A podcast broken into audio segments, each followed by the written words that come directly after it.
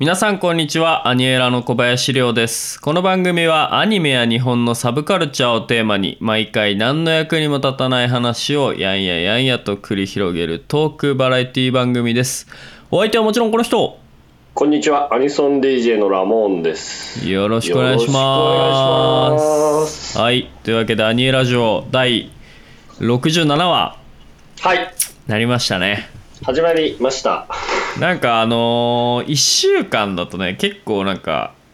あのー、近いねこのね収録がね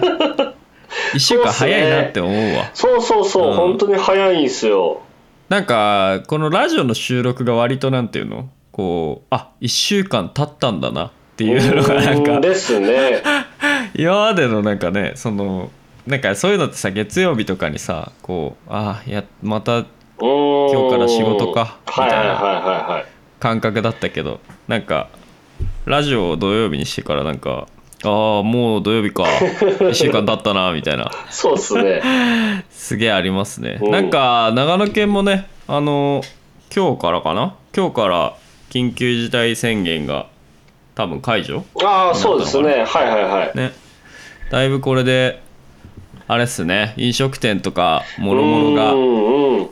営業しだすようになるといいなと思いつつそうですね。まあみんなも守りながらそうですね、ねいけるようにすれば、そうそうそうそうお店もね、なくなってほしくないんで。そう俺結構ちょっとショックだったニュースがあってはいはいはい。あのねロイヤルホストがああのなんなん何店舗だったかな70そう店そうそうそうそ舗うかなそう多分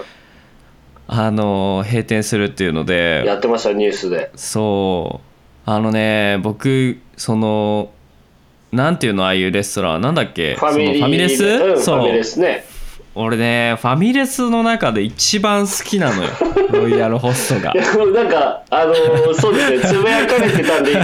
の非常に気になったんですけどいやちょっそとこのそうその理由をちょっと、とね、き聞いてみたいなと思って、うん、あのさいやいろいろあるじゃないですかビですッよグボねーイさんですとか、まあでガストデニーズとかねしかり、んそうねこれもうなんかどっかで、ね、コーナー作りたいぐらいなんですけど あー作りましょうよあのまあ、ロイヤルホストはねやっぱ他のこのファミリーレストランとはね一線を画すみたいなちょっと高級感のある確かにねあのラインナップなんですよそうなメニューんだよそうなんだよ、もうんそのイメージだねうん そうでねあのドリンクバーもねやっぱ2ランクぐらい上なのよ ねそうなんですかそうなんですかうんあの輪に比べてそうへあーの通常のねオレンジジュースとか もこう例えば100%のやつ使うあのなんていうのそのああなるほどなるあほのどポチって押すタイプのじゃなくてああのぐるぐる回ってるタイプのやつはわか る透明のケースであのぐるぐる回ってるあータイプの中身がね見えるそやうつそねうそうスムージーはいはタいイはプいのはいはいやつはいはい にあの結構いいやつミックスジュースと かあれちょっといいやつが入ってるんですよはいトロピカルジュースとかいねやありますね。そうそうそうそうそうちょっとあのね他のファミレスとは違うようちはみたいな感じをちょっと出してくるところがあるんですよすごいな。そうそこがね結構気に入っててうんうんであのねコーヒーもね美味しいの。あのねそう美味しいんですよ、へーあのねあの例えばデニーズとかはうんセブンのコーヒーとか導入してるんですよセブンのあのポチっおーてへえ。セブンあのセブンイレブンがあので買うコーヒーのやつを導入してたりするんですけど、へえ。あのーロイヤルホストは違いますからどあのもうねドリップしたやつをもう置いてあるんですよねあのワンプッシュでやるやつもあるんですけどう機ん械のねうんうんうんうん今今主流のはいはいはいよくあるやつもあるんですけどこのロイヤルホストが、うんあの丁寧にドリップしたあのコーヒなるーがほど。あのポットで置いてあるんですよ。へえ、すげえ。これがねうまいんです ようまいあのーマジかそうまあドリンクバーもさることながらはいはい。あのー店員の行き届いた接客 とですねあのーラインナップの良さすごい。あのねすそれごいはな。ねすごくねまあ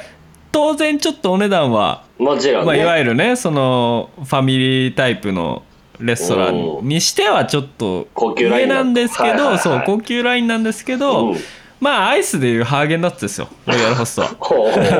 非常に分かりやすい例 えだね。うんはい、なのでねちょっと本当に一番好きなんですけどね70店舗ということで、まやばあ、ちいよょっとね、ま、あの松本の渚のライフサイトの横のところがどうな,、ありますねそうですねどうなのかっていうのがねすごく気になると気ころになでりまはすよね。あるんですがちょっと生き残ってほしいなと頑張っ思っててますよねい次行けるとしても、今度豊品とかちょっと遠いところそうなんですよね。ですよね確かそうなんですよ。なっちゃうんで、ちょっとね、あの、うんいすまあ、す少なく、なんか全店舗閉店っていうわけではなさそうだったので、なさそうだよねそうっすねぜひね、生き残ってほしいな と思ってますけど、ちょっとね意外に広がったんでこのファミレス会はいつか別でねやりたいですやっね。てちょっとやりたいでこすのね。ファミレスソムリエのりょうくんのね話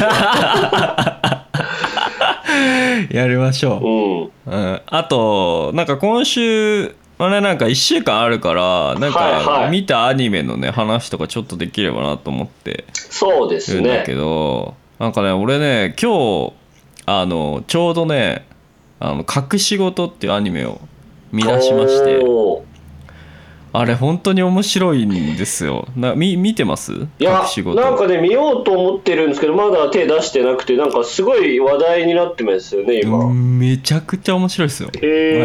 えマジでめちゃくちゃ面白いあの「さよなら絶望先生の」あのあーは決いめはいはたい浩二さんの作品なんですはいけはいど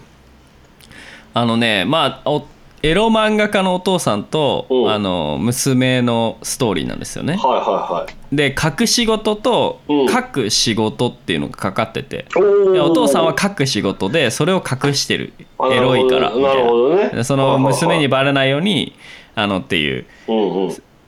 大枠なんだけどあのね娘も可愛いしねやっぱあの絶望先生テイストのあの面白さっていうかああんなかそるのほどちょっねとこのギャグ要素がギャグ要素とい面白くうかてはいはいはいそうなんか笑いながらも見れてかつちょっと隠し事なんでちょっとずつこう謎が解けていくというかなまあ謎があってでそれがこうちょっと悲しかったり、うんあのーちょっと泣きそうになるようなあの部分もありではいはいはいまだ途中なんですけどもうだいぶどっぷり来てますねもうだいぶ上位に今食い込んでますよ僕の今期のアニメすラごンいキングのす中ごいでですね。ちょっとぜひ見てほしいのとへーラオウ君は今週どうですかアニカツの方は今週ですね、あのーちょっと気になっていた、えー傷つき探偵どころっていうアニメ。 やばいこれ、探偵もの僕探偵ものなんちょでっとす気によ。なるこれね、あのー探偵好きとしてはキツこ好れき何探偵どころです。これうわね、ちょっとちょっと、うんまあ、あの、最初分かんなかったんで見たんですけど、まあ、いわゆる、まあ、女女性向けというか、出てくるのが、ああこれかそうそうそう、んんんまあ、男性キャラの、うんうんうんうんこう、まあ、お祭りみたいな感じなんですけど、うんあの、主人公が面白いのが、うん石川啄木なんですよ。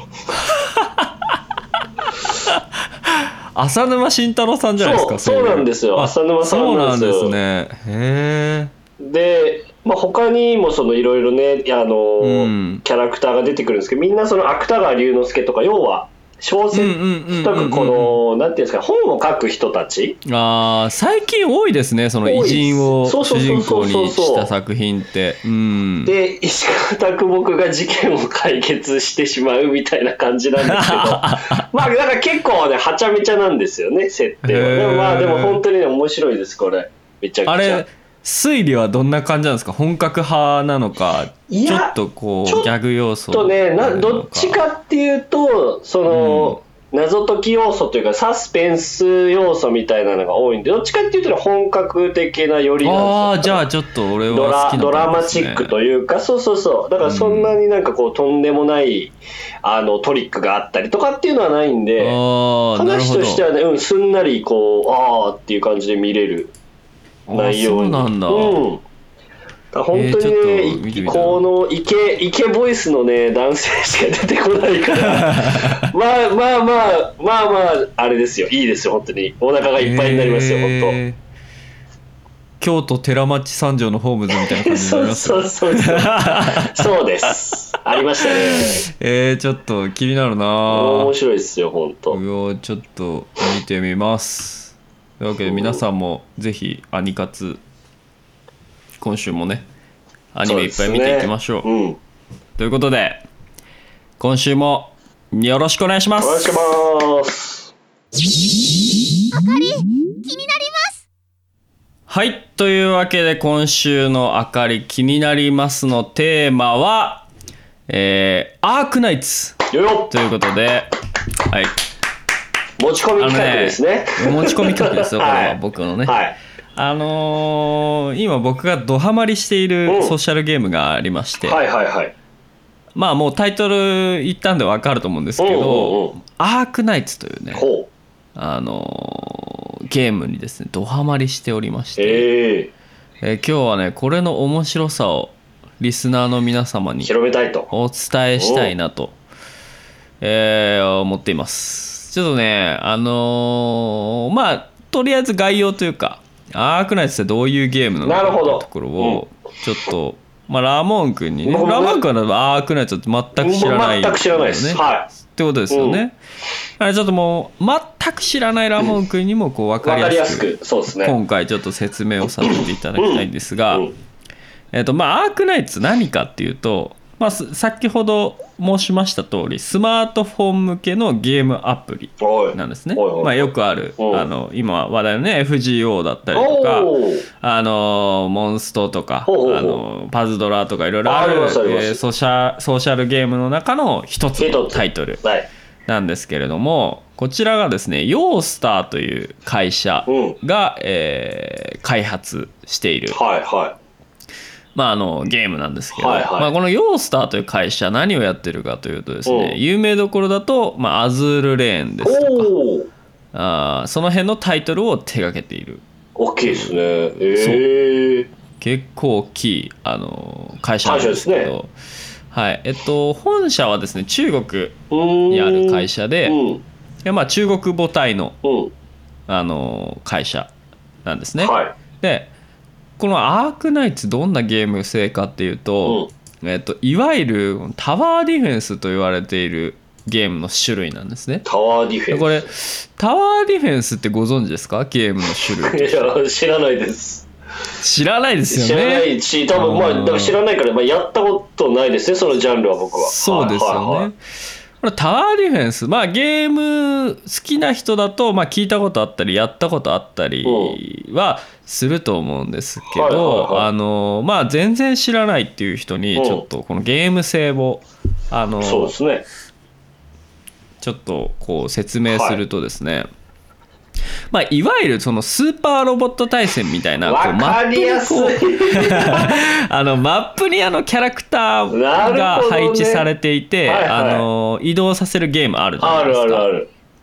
あれを、えっとあれと要はマスが決まっていてキャラクターを設置するっていうところは同じで。おうおうでじゃあどういうゲームかというとその敵が攻めてくるんですねまず自分の陣地おにう。はいはで、えっと、自分の陣地に、えっと、敵が攻めてくるんですけどそれを、えっと、こっちは、えーその敵をこう倒すというかこう、うん自分の陣地に入らないようにキャラクターをそのいはい。おうおう敵の動線に設置してはいは守るというい。なるほど。ゲーム性なんですね。はいはいはい。なのでタワーディフェンス要はタワーを守るおーディフェンスするゲームということなんですけなるどほほうでよくあるのが要は、えーまあ、アークナイツの例でいくと左側に、えー、と敵が出てくるこうマスがあってはい。で右側に自分の陣地のマスがあってうんうんうんうん。要は左から敵が来て来ますね。右の自分の陣地にあの侵略してくる。到達しおうそう侵略してきて到達してしまったら、えー負け、はいというかまあ到達が例えば3体とか4体到達されちゃったら負けとかそういう感じなんですねお。うで、えーっと左側からこう敵が攻めてくるじゃないですか、はいはいで味方をこう置か置いてその道を塞ぐんですおうね、うんうん。でこうみ味方と敵がこう当たった時にこうバトルがスタートおすうる、なるほどね。まあ、そういうゲーム性ですね、はいむはいはあのー遊戯王とか見たことある方だったら、うんうんうん昔あのカプセルモンスターだったかあなあなんかあったねあのーそうマス目でこう戦っていくやつがあったじゃないですはいはいかなはいはいんかあれに近いですね接なるほど着ねあの接触したら戦うっていう、はいはいはいはいで味方がやられれば当然そこがまた空いてうん攻められちゃうし、んっていうで味方をどんどん置いていくんですけどあの味方にはコストというものがあってですねほう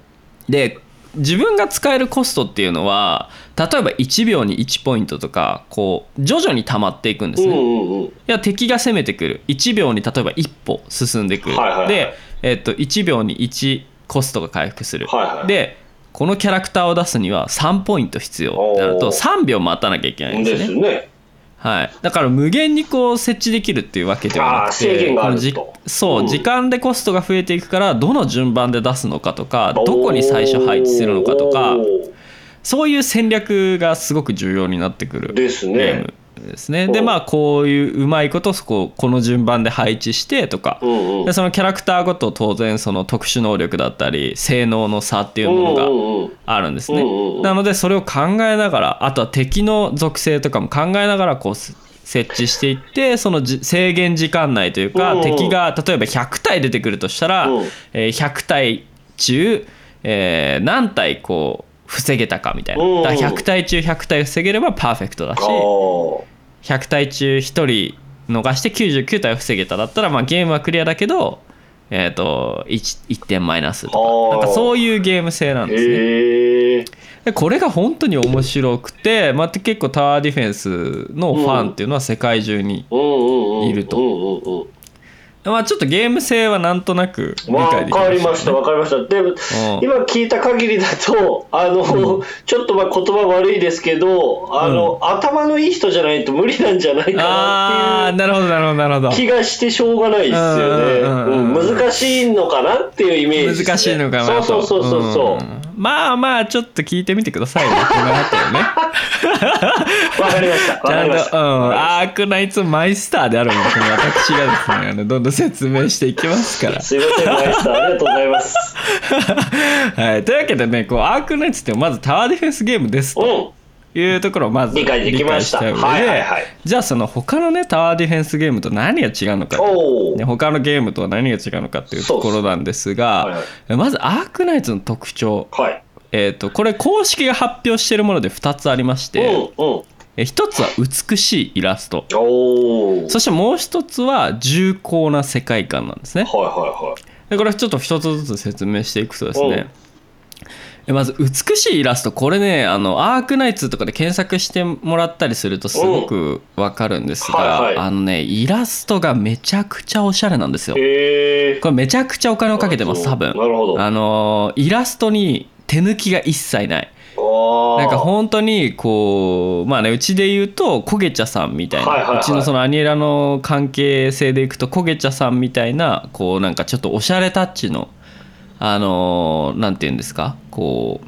イラストが結構多数に使われていいてやこれおしゃれっすねそうあのね今今見てますけどあ見てますいちやょーっとねすごいなぜひねリスナーの皆さんもね検索してみてほしいんですけどうおすあの世界観が統一されてるんですごよいだいぶだからなん凝ってまかすねうんうんうんそうブレがないっていうあーか確かに確かにうん、なんかタッチとかテイストとかがすごく統一されていて、へーあ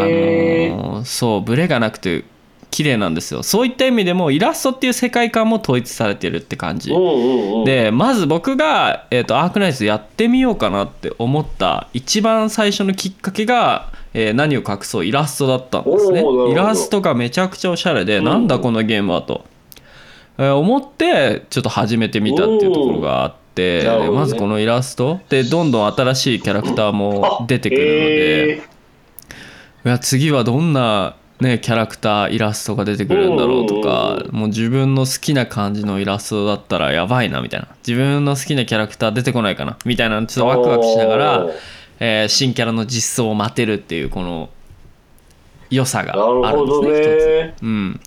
そして次にですねこう重厚な世界観なんですが、はいあのー比較的シリアスなストーリーなんですね。ほうほうでこれどんなストーリーかっていうと、あのーまず世界観として、えーまあ天才がすごくあの発生していてもう結構ぐちゃぐちゃなんですよもうあの北斗の拳でいう世紀末みたいな感じはいはいはいになってる世界で、うんで、えっと、その中であの感染病これあの今のコロナが流行る全然前なので、うんうんあのそういう関わりは全然ないんですけどあーはいはいはいまあえっと感染症が蔓延して、うんえっと感染者と非感染者っていう2つの、えっとまあ、派閥というか、うんえーが発生して、えー、と要は非感染者は感染者のことを割とこう差別的にうん見ている世界というなるほどねか、はいはいはいちょっとこうなんだろうなこうぶ部別の対象として見てしまっているっていうところがあって。うんうんで、えー、とその感染者側が、えー、とそのなんだろうな社会的なこう抑圧にこう、反発して、うんレユニオンというあのまあ反乱軍ですね。はいはいはいはいレユニオンという感染者で集まって感染者の権利を守るぞというんう、えー、と団体を立ち上げるんですなるほね。どでこれがまあいわゆる、えー主人公と敵対する勢力になるんですが、うんうんこのレユニオンが、えー感染者側で結構こうまあ非道なことをしているというか、うんどっちかというと感非感染者に対してもうお前らは生きてる価値がないぐらいうんうんのうん感じでこう結構虐殺行為をしたりとかいろんなことをしていると。はいはいはいで、えーまあ、ドクターって、まあ、今主人公はドクターなんですけうど、んうんまあ、要はその感染病を治すっていううねんそのドクターなんですけど、はいはいはいそこはまあロドスと言われるねそのまあその感染者と非感染者のこう争いをこうなだめるというか、うんうんなんていうんですかねこうちょっとこうあの反乱軍を止める側の、うんあのはぞ団体に所属していて、はいはいはでまあ、そことの争いっていうのがまずメインのへーあの世界観とそのストーリーが進んでいくっていう感じなんですけど、これがね結構そのシリアスであーですねの重厚であの面白いんですよね、うんうんそこもこう結構こうなんていうんですかね世界観がそう作り込まれてるというか、はいはいはいはいすごくのめり込めるよううなんストーリーになってます、そうっちょっすねとネタバレになっちゃうんでストーリー自体はね、あのぜひやってほしいなと思うんですけあど、ーはいはい大枠の世界観としてはそううんいううん世界の中で主人公がその、まあ、レユニオンをねなだめていくというかであの襲われたらこう守ったりとかうんっていうようなところでこうタワーディフェンスのゲームが進んでいく、まあ、要はレユニオン側が攻めてくるのをこう防ぐっていうタワーディフェンスのゲームっていう形になってるっていうところですね。でこれが大きなマークナイツのこう枠組みなんですけどうんもうここからね僕はちょっとそのおすすめポイントっていうのを、うんえ3つ用意しておりましてはいでこれをねちょっと説明してこうアークナイツ沼にねうんこうみんなはめていきたいなと思ってるんですけど、はいえーっとこの3つまず1つ目から順番にね説明させていただきたいんですが、はいえ1つ目はねあの先ほど言った美しいイラストっていうところうんに関連するんですけど、はいはいあのねキャラクターが可愛いのとなるほどおしゃれなんですね、うんうんさっきもまあ、うんうんちょっと再三になってしまうんですさっがき見でうんおしゃれだねこれそうおしゃれでであのねもう一個その付け加えたいこうポイントがあって、はいあの定期的にね新衣装が出てくるんですよほうその要は推しのキャラクターがこう出てきくるとするじゃないですか出ますねでそのキャラクターを育て育成していくんですけ育成どしますまあ、育成していく中であのやっぱりこう違った一面が見たいっていうこうファン心理あがあ出て出てくきるんですねますねまあ、そのタイミングをね見計らったかのようにおしゃれな新衣装が出てくるん ですよなるあのねこれぜひね今回ねあの夏だったんで、うんあの水着ということで、ほどこのえーキャラクターたすげちえの、あ、そうなんだ56体の水着が、へあのー実装されてまああの軒並み全部買いましたけど僕はその水着もちょっとまあ課金要素があったりとかまんましとまんまとじてゃないですかそうで着せ替えができるんですよ。おー面白いね、はでまあそのゲームの中のデフォルメのキャラクターもそれに合わせてき着せ替えされてかはいはい可はい愛いですし、えあのー通常時のねあのー通常等身のイラストもまあうんうん新しく書き下ろされたはいはいはいはいイラストになっていて、でもだからイラスト好きな人とかはもうやっぱりねここすごくアークナイツおすすめへえですね、だからあのイラストが好きとかこの世界観の絵が好きみたいな人が結構いると思うので、うんうんうんそれを人はあのぜひその飽きさせないどんどん新しいキャラも出てくれば既存のキャラもこう新衣装でこうどんどんあい新しいイラストが見れるっていうので、はいはいはそうぜひこのコレクション的な要素もこうくすぐられるっていうところでアークナイツのおすすめポイント1つ目いほうほうほですね。で、え2つ目これがですねあのーまあゲームシステムがうんすごい戦略要素が高いんですよ。うはいではいはいあのーやっぱりソーシャルゲームって僕は思うにそのイラストがいいとかいろいろあると思うんですけど、やっぱりゲーム性がまあ大事だよなと思大って事るんでですすねよ。ねううんん、やっぱりそのゲームが面白くないとそもそもねやっぱり続かないと、確かにうん、っていう中でそのゲームも結構ねそのなんでしょうあのーキャラクターがどんどんどんどんインフレしていって、うんあのー昔育ててたキャラが今となっては全然使えないみたいなおーこれ結構あるあるあるだと思うんですよね。あるあるっすよねうんあの実は昔強かったけど今は全然。うんああなるほどだからそのゲームバランスっていうところうんがうんうん結構そのゲームって今重要だと思ってるんですけど、そうねここがねかなり緻密にええあのバランスが作られてるなうんとうん思ってます。でこれキャラクターによって要はそのさっきちょろっと話したんですけどあのキャラクターによってその特性が違うんですね。言ってましたねはい、でこのキャラクターっていうの は、えー先方前衛重装狙撃術師医療特殊補助っていう8種類の属性に分かれてるんですほねう、ほうほううん、これなんかまあ何言ってんだろうっていう感じだと思うんですけど、あのちょっと分かりやすいところで言うと狙撃うん狙撃っていうのは要は広範囲に、あのー攻撃を当てることができるっていううんキャラクターなるほどがいたり、はいはいあの先方っていうのはうんコストが低くて先に出せるっていう、うんうんなるほどでなんか特殊能力でそのコストを底上げできるとかおう要は1秒に1しかコスト回復しないんだけど2回復できるとか、はいはいはいあの一気に5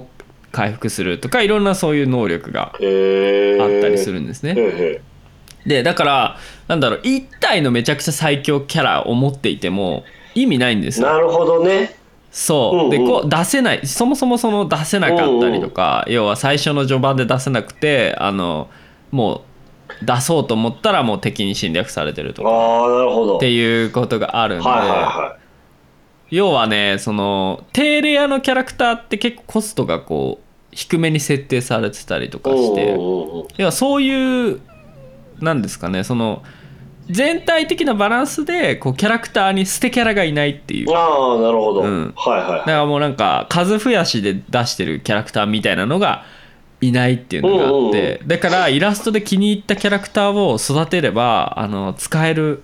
要素がいっぱいあるっていうはいはいはいそうでステージによって当然そのなんだろう有利なキャラクターとかがいるんですあよーその特殊能なるほどね力マッチしたものっていうのがいてうんうんうんうん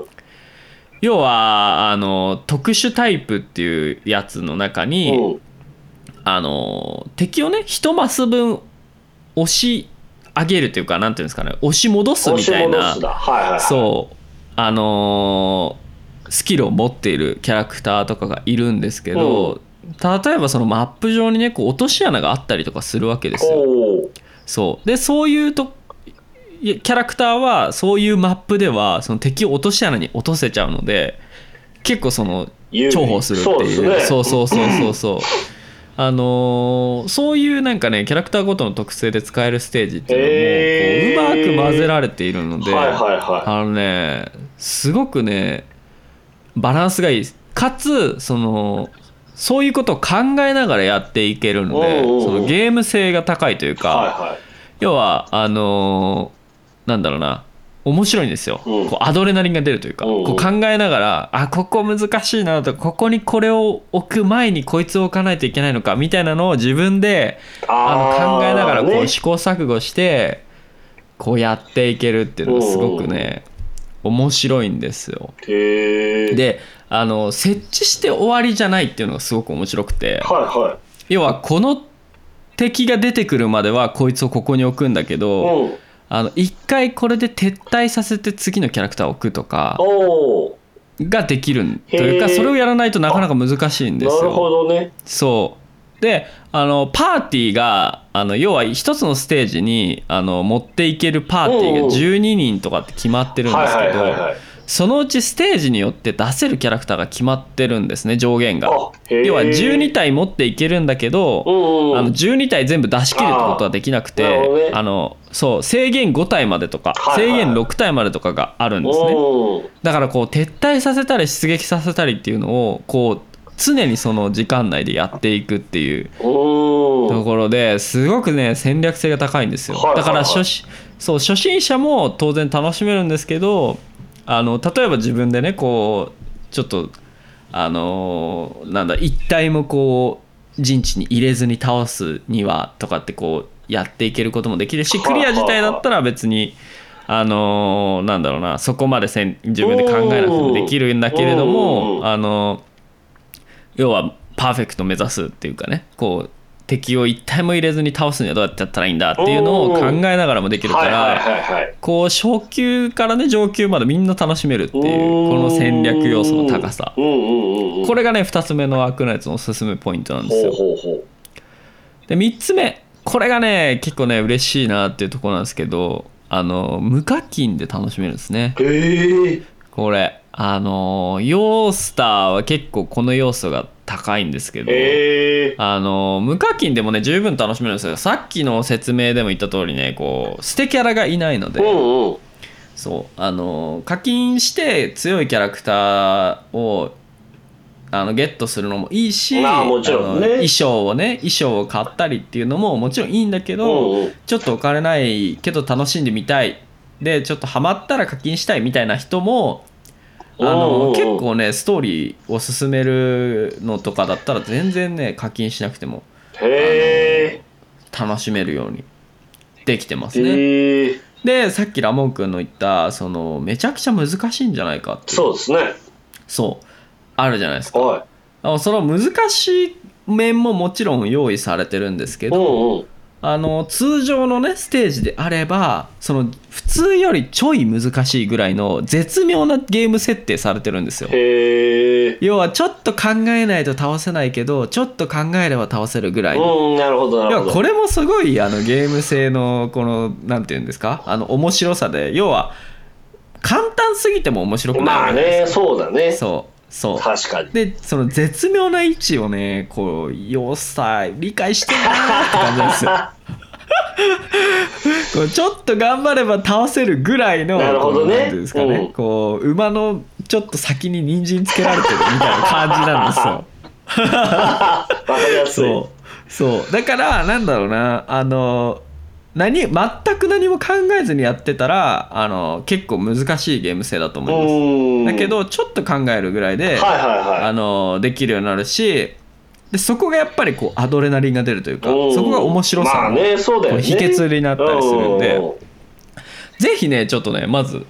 まずはインストールそして無課金あので楽しめるんで まずはインストールしてあのやってみてほうんうんしういんそして何かわからないことがあればあの何でも、え ー僕か、えーヨースターに聞いてもらえれば、要するに 会社じゃん。うん、僕にお問い合わせするか、まあ、ヨースターそにお問こい合わはせすね、るでももうねうん、りょうくんにぜひね、そうでみんすなよ聞いてはいもらわないぜと。ひぜひ、うんはい、というわけでね僕が、あのーおすすめするアークナイトのね、うんあのー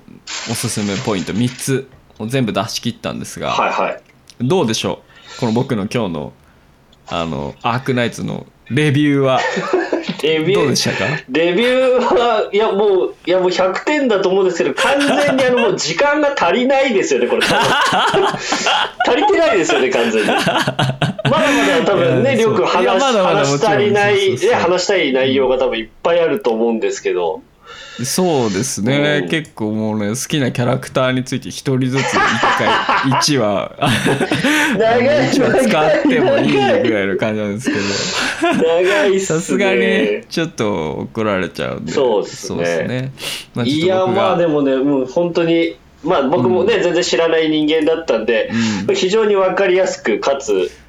この熱意がねめちゃくちゃ伝わってくる、伝わりました、はい回でしたねこれでまよかっあたです人気なわけがちょっと納得できましたねうん、うんそうなんですよなんでぜひね皆さんにはあの